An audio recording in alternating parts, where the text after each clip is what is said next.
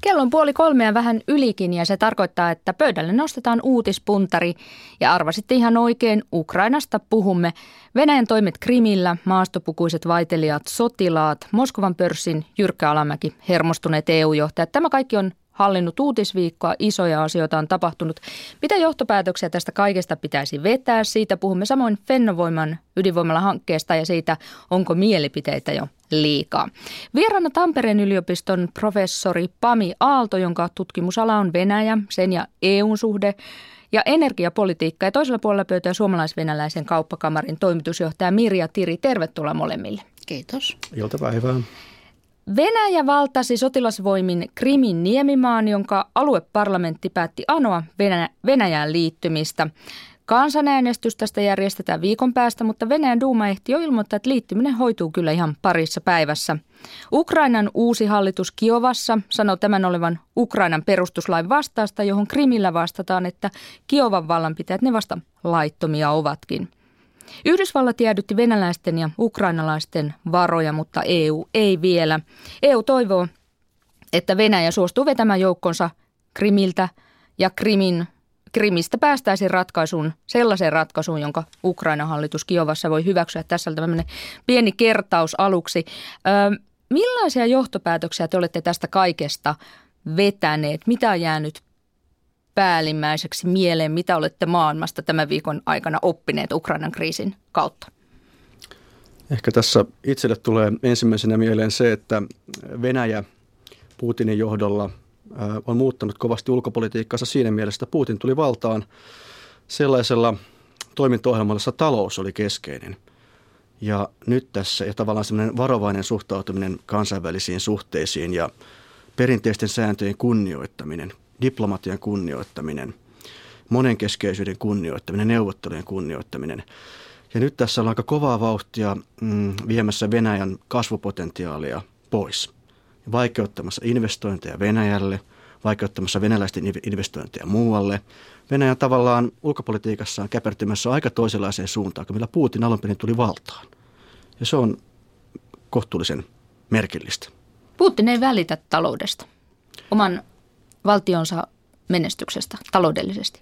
Äh, minun mielestä hän välittää ja se on hänelle hyvin keskeinen asia. Sen takia tämä onkin ollut meille analyytikoille ikään kuin hirveän hämmentävä tilanne ja tätä oikeastaan ei pysty selittämään äh, taloudellisilla intresseillä, vaan sitä pitää lähteä selittämään jonkinlaisilla historialliseen muistiin tai tunteisiin ja identiteettiin liittyvillä asioilla. Minkä takia Venäjä on niin voimakkaasti nyt läsnä Krimillä? Äh, taloussiteet selittävät sen, että Venäjä, Venäjällä on tiettyjä semmoisia taloudellisia intressiryhmiä kemian teollisuudessa, metalliteollisuudessa, sota- ja energiateollisuudessa, jotka haluaa pitää ikään kuin kiinteitä suhteita Ukrainaan.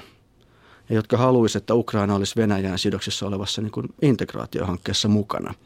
Ja se selittää osittain sen, minkä takia Venäjä pyrkii pitämään niin tiukasti kiinni Ukrainasta, mutta ei se selitä sitä, minkä takia Krimiä ollaan ikään kuin miehittämässä ja ottamassa mahdollisesti tai valmistautumassa siihen, että siitä tuli osa Venäjää.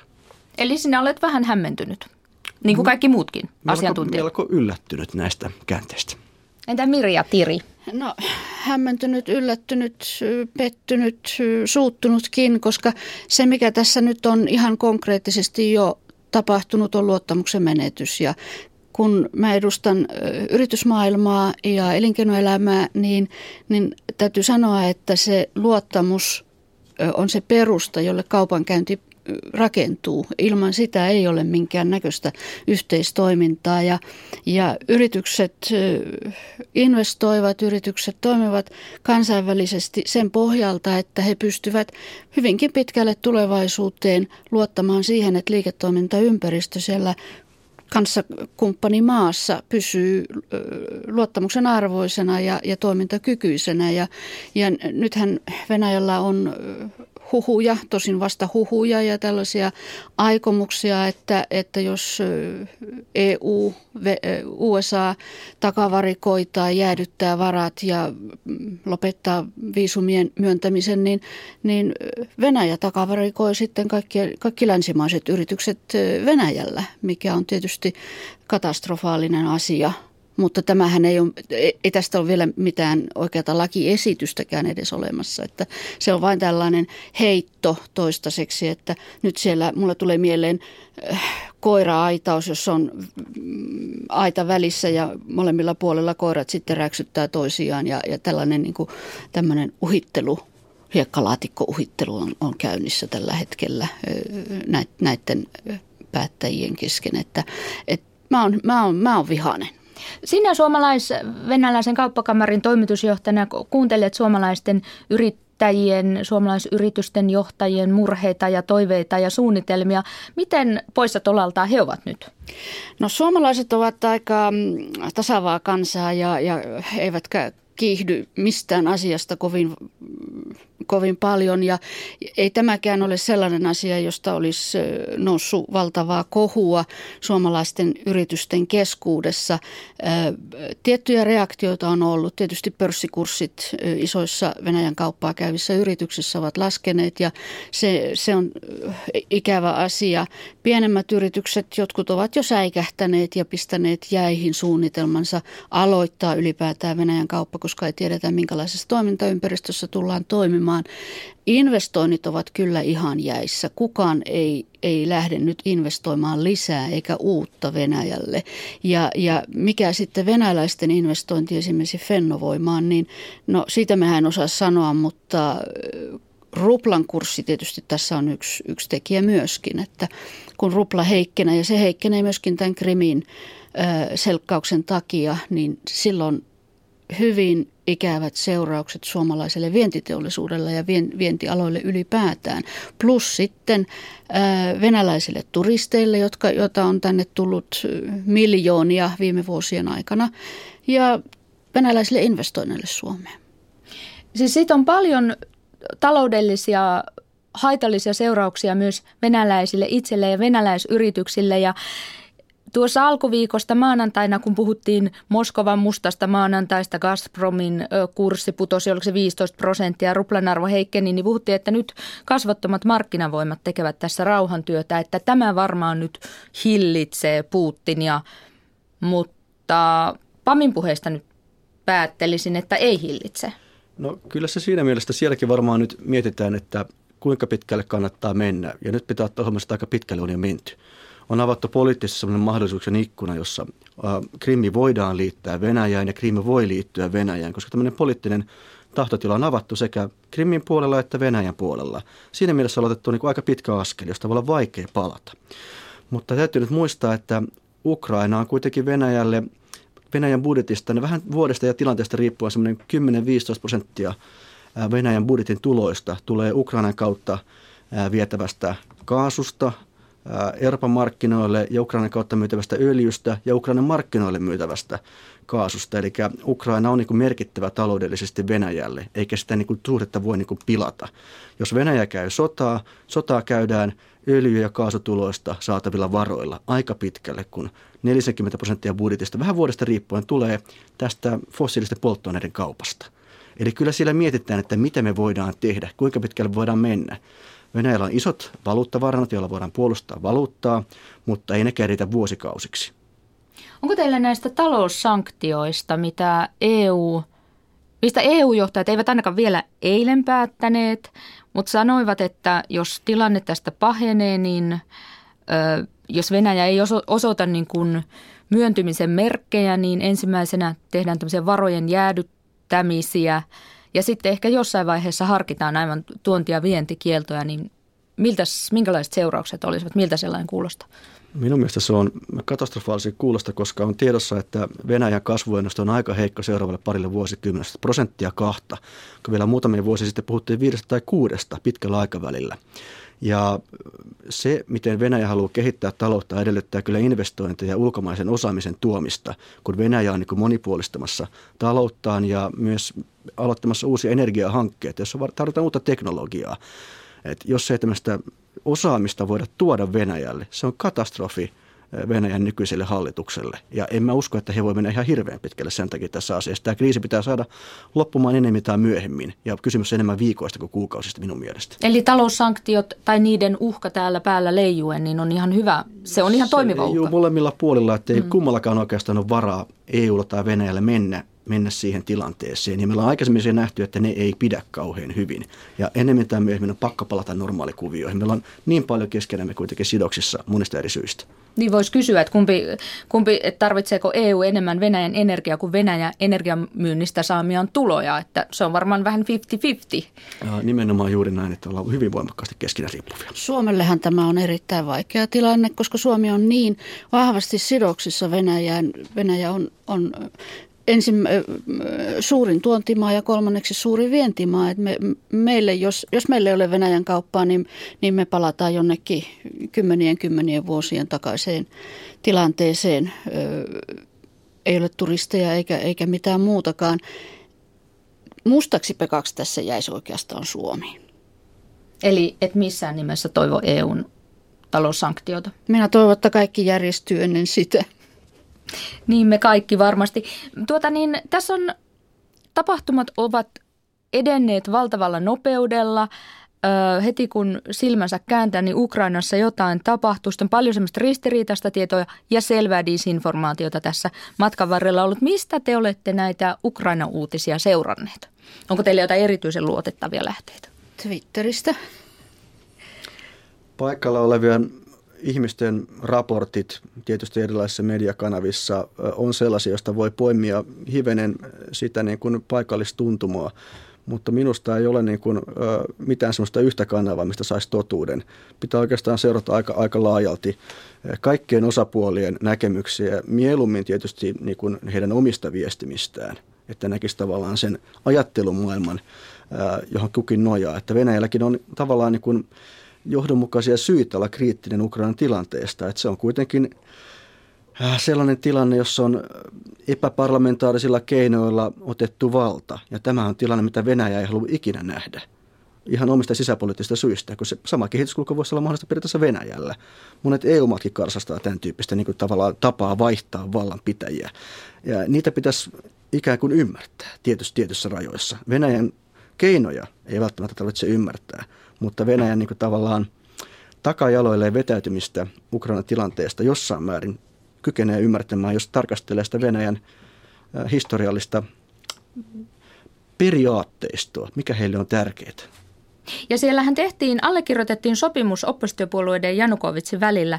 EU-maat siinä olivat välittäjänä, mutta sehän ei ollut voimassa kuin ehkä pari tuntia. Sopimukset on aina kauhean tärkeitä venäläisille ja sitten toinen pitää muistaa, että tässä taustalla se Kosovon kriisi, jossa ikään kuin – astuttiin kansainvälisen oikeuden kannalta epämääräisille vesille. Tietysti kansainvälinen oikeus on sisäisesti ristiriitainen järjestelmä, jossa voidaan hyödyntää erilaisia elementtejä erilaisten tilanteiden puolustelemiseksi. Ja tätä Venäjä nyt käytti, käytti Georgian sodan aikana ja tulee käyttämään tämän Ukrainan sodan aika, Ukrainan anteeksi, selkkauksen aikana. Öö, heilläkin on tavallaan vaikea nyt naulata, naulata kantaan se, että miten kansainvälisen oikeuden tulisi tässä uudessa järjestelmässä toimia – kun se on ristiriitainen järjestelmä. Ne vanhat periaatteet ei tunnu enää pitävän. Milloin voidaan tehdä humanitaarinen interventio ja milloin ei. Ei YK ole tästä niin kuin yksimielinen tästä asiasta. miten vaikea on ollut muodostaa kuva tapahtumista? Onko silloin Pami Aalto nyt sellainen, niin kuin, uskotko, että sinulla on aika todenmukainen käsitys siitä, että mitä siellä on tapahtunut, kun olet eri kanavista seurannut? Ei, kyllä kansainvälisessä politiikassa ja diplomatiassa ja bisneksessä on aina hirveän paljon epävarmuuksia. Että Ukrainan taholla yksi on se, että politiikan ja talouden kytkös on hirveän vahva. Siellä on sellaisia taloudellisia intressiryhmiä ja firmoja, joiden omistuspohjasta vallitsee epäselvyyttä, kuinka paljon se on Ukrainasta, kuinka paljon venäläistä omistusta. Näistä taustoista on aika vähän tietoa ja osa tiedosta on maksullista. Ja sen takia tässä jatkuvasti tässä keskustelussa operoidaan kyllä epämääräisyyksien ja epätarkkuuksien pohjalta aivan väistämättä. Ja Mirja seuraa Twitteriä. No minä seuraan Twitteriä, minä seuraan Ukrainassa ja Krimillä olevien toimittajien twiittejä. Siellä on israelilaisia ja amerikkalaisia ja, ja muunmaalaisia toimittajia, jotka lähettelee sitten kuvia niistä, niistä tilanteista. Mä seuraan myöskin venäläistä mediaa, lehdistöä, nettiä ja tässä on, on sellainen jännä ilmiö, että Venäjällä – sanotaanko 50 plus ihmiset lukee lähinnä printti, printtilehtiä ja, ja sehän on nyt on valjastettu sitten Venäjän hallituksen aseeksi. Ja nuorempi polvi lukee enemmän nettiä, nettiuutisointia ja, ja, ja muunkin maalaisia uutisia, että Venäjälläkin on vähän tämmöistä kahtiajakoisuutta tässä. Ja tietysti sitten ne, mitä suomalaisessa mediassa kerrotaan, mutta kyllä se, ne päälähteet tähän on, on sieltä Ukrainasta tuleva uutisointi plus sitten Venäjän uutisointi. No kysyn ihan lyhyesti vielä ennen kuin mennään seuraavaan aiheeseen, että oletteko huomanneet jotain selkeitä ylilyöntejä tai kummallisuuksia uutisoinnissa? Ei puhuta nyt Venäjän TVn, sehän on yhtä kummallisuutta koko uutistoiminta, mutta muuten. Minusta me ollaan tuota, aivan liian yksioikoisesti tulkittu, että kysymyksessä olisi jotenkin asia, jonka EU tai Venäjä voisivat keskenään ratkaista. Että kysymys on aika paljon Ukrainan sisäisestä dynamiikasta ja sisäpoliittisista kilpailusta ja talousintressien kietoutumisesta siihen, että me liikaa kuvitellaan, että voidaan tavallaan isojen toimijoiden välisillä neuvotteluilla ratkaista Ukrainan tapahtumat. Pitkällä tähtäimellä ratkaisu löytyy Ukrainan sisältä. Tämä koko tilanne on minusta kummallinen, koska siellä on, on sotilaita Krimillä, jotka ei kuulu mihinkään maahan, tämmöisiä ei kenenkään maan sotilaita, jotka on ristetty Ninja Turtleiksi. Että se minusta on niin kuin kaikkein kummallisinta, että, että minkä kansainvälisen lain piirissä tässä toimitaan. Se on minulle täysin epäselvä. Uutispuntarissa vieraana professori Pami Aalto ja suomalais-venäläisen kauppakamarin toimitusjohtaja Mirja Tiri. Mennään ihan kohta toiseen aiheeseen, mutta tähän väliin liikennetiedote. Tämän ensitiedote liikenneonnettomuudesta tiellä 4 Orimattilan kohdalla. Tarkempi paikka on välillä Viljaniemen liittymä, Renkomäen liittymä, siis tiellä 4. Siellä on tapahtunut liikenneonnettomuus ja liikenne saattaa ruuhkautua.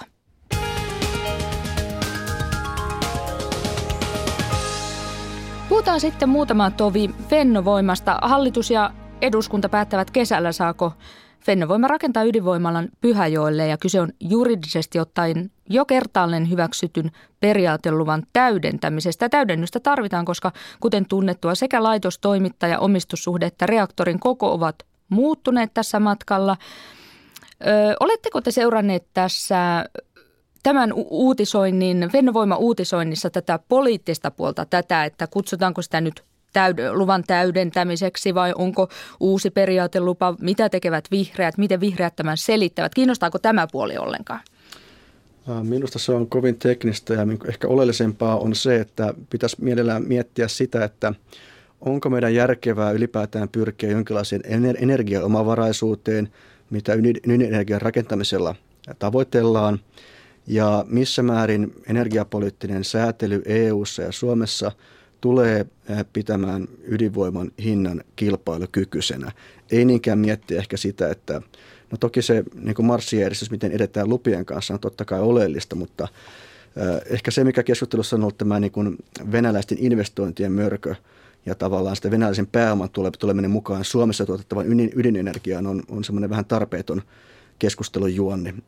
Peruslinja on se, että energiaomavaraisuuteen ei oikeastaan kannatakaan edes pyrkiä, koska energiaresurssit on epätasaisesti jakautuneita. Silloin on hyvin järkevää käydä kauppaa ja myöskin vaihtaa teknologiaa ja vaihtaa myös investointipääomia. Se on ihan niin kuin järkevää osapuolten toisiinsa ristiin sitomista. Okei, eli siis jos Suomi on riippuvainen tulevaisuudessakin venäläisestä energiasta, niin se ei ole mikään ongelma? Ei se ole mikään ongelma, koska yleiseurooppalaisessa ajattelussa on nimenomaan tarkoituksena tehdä energiamarkkinat toisistaan riippuvaiseksi ja yhteenliittyneiksi rakentamalla niitä tota, yhteenliittyviä verkkoja ja helpottamalla tota, energian siirtoa maasta toiseen, e, e, e, esimerkiksi sähkön ja maakaasun siirtoa. Ja tähän investoidaan aika paljon. Ja tavoitteena on myös se, että Venäjä olisi osa yleiseurooppalaista sähköverkkojärjestelmää. Ja siinä mielessä tavallaan se tavoite, että lopetetaan Suomen ja Venäjän välinen sähkökauppa, on niin melko kummallisen näköinen, jos ajatellaan pitkän tähtäimen eurooppalaisia suunnitelmia. No onko tämä yhteinen eurooppalainen järjestelmä jotenkin myöskin tukea rauhan säilymistä? Näetkö näin? Ylipäätään siinä taustalla pitää nähdä juuri se idea, että on järkevää sitoa eri osapuolet toisiinsa. Ei ole järkevää olla sellainen maailma, jossa kenenkään että välittää kenestäkään toisesta. Energiakauppa on yksi tapa saada meidät välittämään siitä toisesta toisella puolella rajaa. Tuota niin, onko Pamialto niin, että sinä et rakentaisi ydinvoimalaa? Pyhäjoelle? Minusta, sit, minusta pitää ajatella kaikkia energiamuotoja samalta viivalta sen valossa, että meillä on päästöjen vähentämistavoitteita ja sen valossa, että meidän pitää turvata järkevällä tavalla energiansaanti. Siinäkin ottaen huomioon senkin, että energiankulutus ei ole tosiaankaan kasvussa. Vähän tulkinnanvarainen vastaus. Se on tulkinnanvarainen, mutta se on avointen, avoin, avoimen katseen vastaus, sanotaan näin. No Mirja Tiri, miten, millä mielellä seuraat Fennovoima-uutisointia ja mikä puoli sinua siinä eniten kiinnostaa? No Suomalaisväinen kauppakamari on sinänsä apoliittinen organisaatio, joten tähän politiikkaan me emme puutu. Sen sijaan me olemme ihan konkreettisesti kyllä luoneet perustaa tälle toistensa ymmärtämiselle ja, ja sanotaanko nyt hienosti rauhan edistämiselle, koska me olemme tuottaneet näille osapuolille koulutusohjelmia näiden kulttuurien erilaisuuksista, koska venäläinen yrityskulttuuri on, on eroaa suomalaisesta joissakin kohdin hyvinkin radikaalisti, niin me olemme tuottaneet ohjelmia näille kumppaneille nimenomaan tässä yrityskulttuurin ymmärtämisessä ja kommunikaation ymmärtämisessä, että kommunikointikulttuuri Venäjällä on erilaista kuin Suomessa ja päinvastoin, niin, niin me tehdään ihan konkreettista työtä kentällä tämän asian eteen. Miten luulet Mirja Tiri, että, että jos tuo hanke toteutuu ja Rosatom tosiaan tässä vaiheessa omistaa noin kolmanneksen Fennovoimasta, niin miten se yhteistyö sujuu ja minkälaisia kulttuurien törmäyksiä tapahtuu tai kulttuurien kauniita kohtaamisia. Mä tiedän, että siellä on aivan erinomaisia tulkkeja mukana töissä, jotka pystyy myöskin pehmittämään ja lieventämään tällaisia eroavuuksia.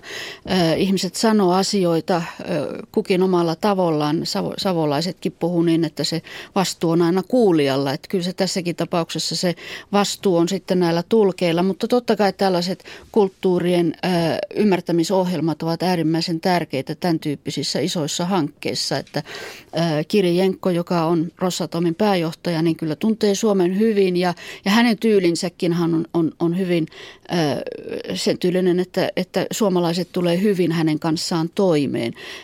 Se kommunikaatio sitten suomalaisten ja venäläisten toimijoiden, työntekijöiden välillä, siellä, siellä tarvitaan sitä, sitä tiedon jakamista ja ymmärryksen levittämistä. No sano pari asiaa, mikä suomalaisen työntekijän tai työmaanjohtajan pitää muistaa, kun tekee yhteistyötä venäläistä? Aikakäsite on aivan eri. Venäläiset menee, menee, menee semmoisella syklisellä aikakäsityksellä, suomalaiset lineaarisella. Eli kaikki tapahtuu Venäjällä viime hetkellä.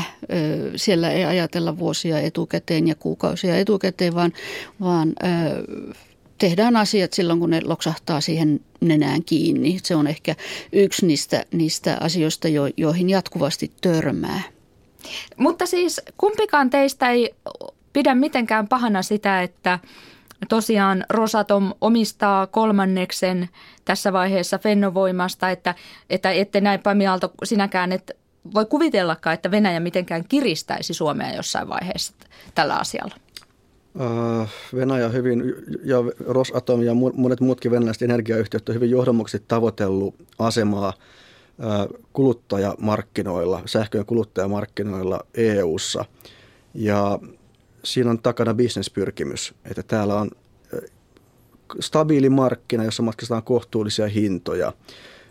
Venäjällä energia on niin paljon läsnä, tulee olemaan tuonne 2030, 35, 40 asti Euroopan markkinoilla, että on tavallaan turha pyristellä eroon sen yksittäisistä muodoista Suomessa tai muuallakaan. Pitää hyväksyä enemmänkin se, että se on yksi osa, osanen siinä isossa paletissa. Uutispuntarissa aikaa jäljellä nelisen minuuttia. Otetaan lyhyesti viimeinen aihe. Näyttää siltä, että sosiaalinen media yllyttää ja suorastaan pakottaa meidät mielipiteisiin. Jari Sarasvuo joutui pyytämään twiitteään anteeksi ajankohtaisen kakkosen kannabisillan jälkeen, vaikka tuskin on ainoa, joka on hävennyt tai jonka olisi pitänyt hävetä harkitsemattomia kirjoituksiaan. Twitterissä, Facebookissa, blogeissa jokainen voi tykittää mielipiteitä. Niitähän riittää. Kirsi Piha kirjoitti Hesarin kolumnissa on pari päivää sitten siitä tuskasta, kun nykyihmisellä pitää olla kaikesta mielipide ja mieluummin nyt heti. Tunnistatteko te tämän tilanteen, että koko ajan pitäisi muodostaa kauhealla vauhdilla mielipiteitä ja kertoa ne mahdollisimman laajalle yleisölle? No en mä tiedä pitääkö, mutta ihmiset kyllä näin tekee. Viime aikoina se mielipiteiden jakaminen on, on kyllä laajentunut huomattavasti ja, ja juuri nämä tämä sosiaalinen media ja erilaiset palautteet, joita lehtien kautta voi tehdä anonyymisti, niin on tietysti kasvattanut tätä mielipiteiden kirjoa ja mielipiteiden esille tuomista. Että se on helppo anonyymisti haukkua, tai, vai erityisesti haukkua kaikki asiat, mitä lehdissäkin kirjoitetaan. Että kyllä se on, se on lisääntynyt, mutta yksi mikä on Suomelle ehkä kuvannollista on, että meillä ei ole tämmöistä debaattikulttuuria, niin kuin USAssahan ihan opetellaan sitä debatointia, niin heti kun tulee joku vastaväite tai mielipide, joka ei ole sama, samaa mallia kuin mitä se esitettiin, niin, niin syntyy riita. Ja mun mielestä nyt ei mikään riita, jos on kaksi asiaa, josta puhutaan eri mielipitein. Minun mielestä on niin hyvin tärkeää, että lähdetään ylipäätään siihen keskusteluun, otetaan riskiä ja kokeillaan, toimiiko tai onnistuuko jokin argumentti ja odotetaan siihen reaktioita. Meidän pitäisi pyrkiä keskustelukulttuuri, jossa asiantuntijat ja tavalliset ihmiset ja kaikki muut ottaa osaa kukin omalla tavallaan ja sitten yhteiskunnassa muodostuu sitten vähitellen jonkinlainen ainakin osatotuus siitä, miltä asioiden ehkä nyt pitäisi näyttää meidän mielestä. Se voi olla niin, että jossakin vaiheessa keskustelua mennään väärille raiteille, mutta annetaan toinen toistemme korjata virheitämme, että päästään parempaan yhteisymmärrykseen. Sinua, Pami, paljon haastatellaan mediassa, mutta Twitterissä sinä et ole, vaikka monet tutkijat ja asiantuntijat siellä ovat. Miten, ja siis itse asiassa nyt paljastui hetki sitten tai tässä ennen lähetystä, että se on ihan, ihan tämmöinen periaatepäätös suorastaan, että sinä Twitteriin mene. Miksi? Varmaan on, varmaan se on tämmöinen ajankäyttökysymyskin, että tota, informaatiota on hirveästi monessa eri paikassa ja tietysti nämä sosiaalinen media on yksi informaation muoto, mutta niitä on varmaan niin 6, 7, 8, 9 saman, erilaista kilpailevaa informaation muotoa ja mun pitää yksinkertaisesti valita, että mistä mä otan sen oman tavaran ja muodostaa siitä kokonaisnäkemys. Ja usein tuntuu siltä, että ää, hirveän nopea kommentointia seuratessa hukkuu metsäpuilta. Ja sen takia ehkä niin kuin tutkijana haluan pysytellä semmoisen informaation varassa, jossa niin kuin tavallaan on jonkinlaiset pilarit muodostunut sinne alle jo. Pikkusen tutkitumpaa, pikkusen pengotumpaa tietoa. Ja Mirja, sinä seuraat ja kirjoitat, pidät sinulla oma Twitter-tili ja joo, sinne mulla, isket joo, sitten mielipiteitä. Mulla on siellä, siellä mulla on Twitter-tili, sinne joskus jotain kirjoittaa ja on siellä muutama seuraajakin. Ö, toki meillä kauppakamarilla on sitten kaikki Facebookit ja muut käytössä. Ja että, pitää olla. Ja niin? pitää olla. Kyllä se on meillä, meidän viestintäjohtaja on tehnyt ihan tästä sellaisen politiikan, että digiviestintä on meidän pääpaino tällä hetkellä. Selvä. Kiitos oikein paljon vierailusta Uutispuntarissa. Toimitusjohtaja Mirja Tiri suomalais-venäläisestä kauppakamarista ja professori Pami Aalto Tampereen yliopistosta. Hienoa, että pääsitte paikalle.